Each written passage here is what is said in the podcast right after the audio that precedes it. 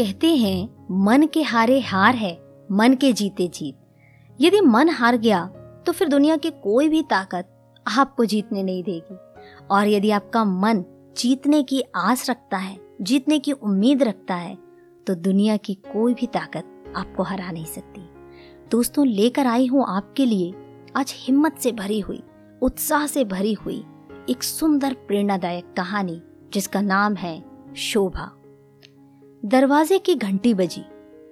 लो, अब कौन आ गया इस समय? मेरी नज़र दरवाजे पर पड़ी। हल्की नीले रंग की बॉर्डर वाली साड़ी हाथों में छोटा सा पर्स लिए अधेड़ उम्र की एक महिला खड़ी थी। जैसे ही उसने नमस्ते दीदी कहा, मुझे एक सेकंड भी नहीं लगा उसे पहचानने में। मैं आवाक रह गई। अरे शोभा, तुम यहाँ कैसे? इस शहर में कब, कहा, कैसे? आओ, अंदर आओ, यहाँ बैठो। काफ़ी अरसे हो गए, तुमसे मिले हुए। ढेर सारी बातें करनी है तुमसे। मैं चाय बनाकर लाती हूँ। मैं किचन में चली गई। चाय के उबाल के साथ साथ मेरे दिमाग में शोभा की आज से 20 साल पहले की तस्वीर घूम गई कि कैसे उसने पति के कैंसर से मृत्यु के बाद बड़ी मुश्किलों से अपने आप को इस दुख से उबारा था। उसके दो छोटे छोटे से बेटे और एक छोटी सी बच्ची का ख्याल आ रहा था कि कैसे शोभा घर घर जाकर झाड़ू, बर्तन धोने का काम मांग रही थी। उसी दौरान मैं उससे मिली थी।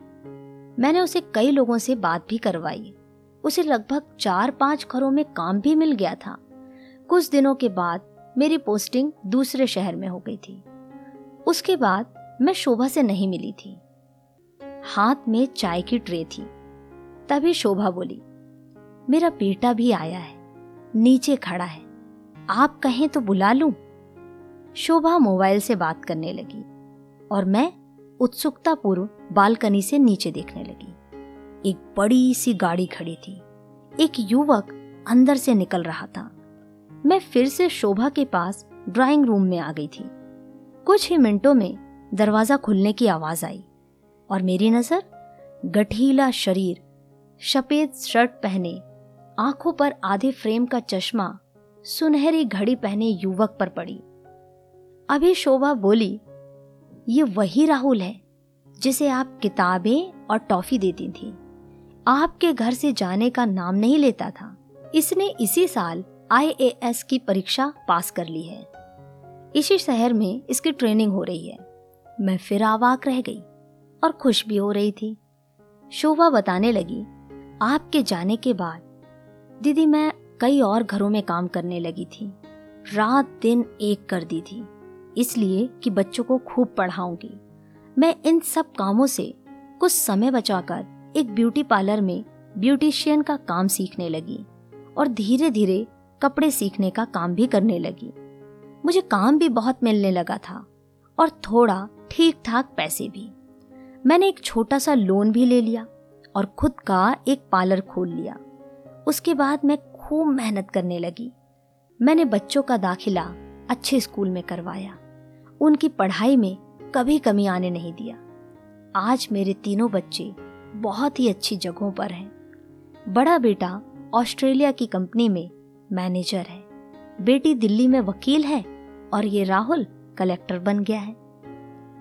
मैं शोभा को एक टक देखती रह गई। उसके संघर्ष को ना हारने की इच्छा को और आगे बढ़ने की चाहत को और उसके दिल के हौसले की उड़ान को। दिल से सलाम करने को जी चाह रहा था उसके इस जज्बे का।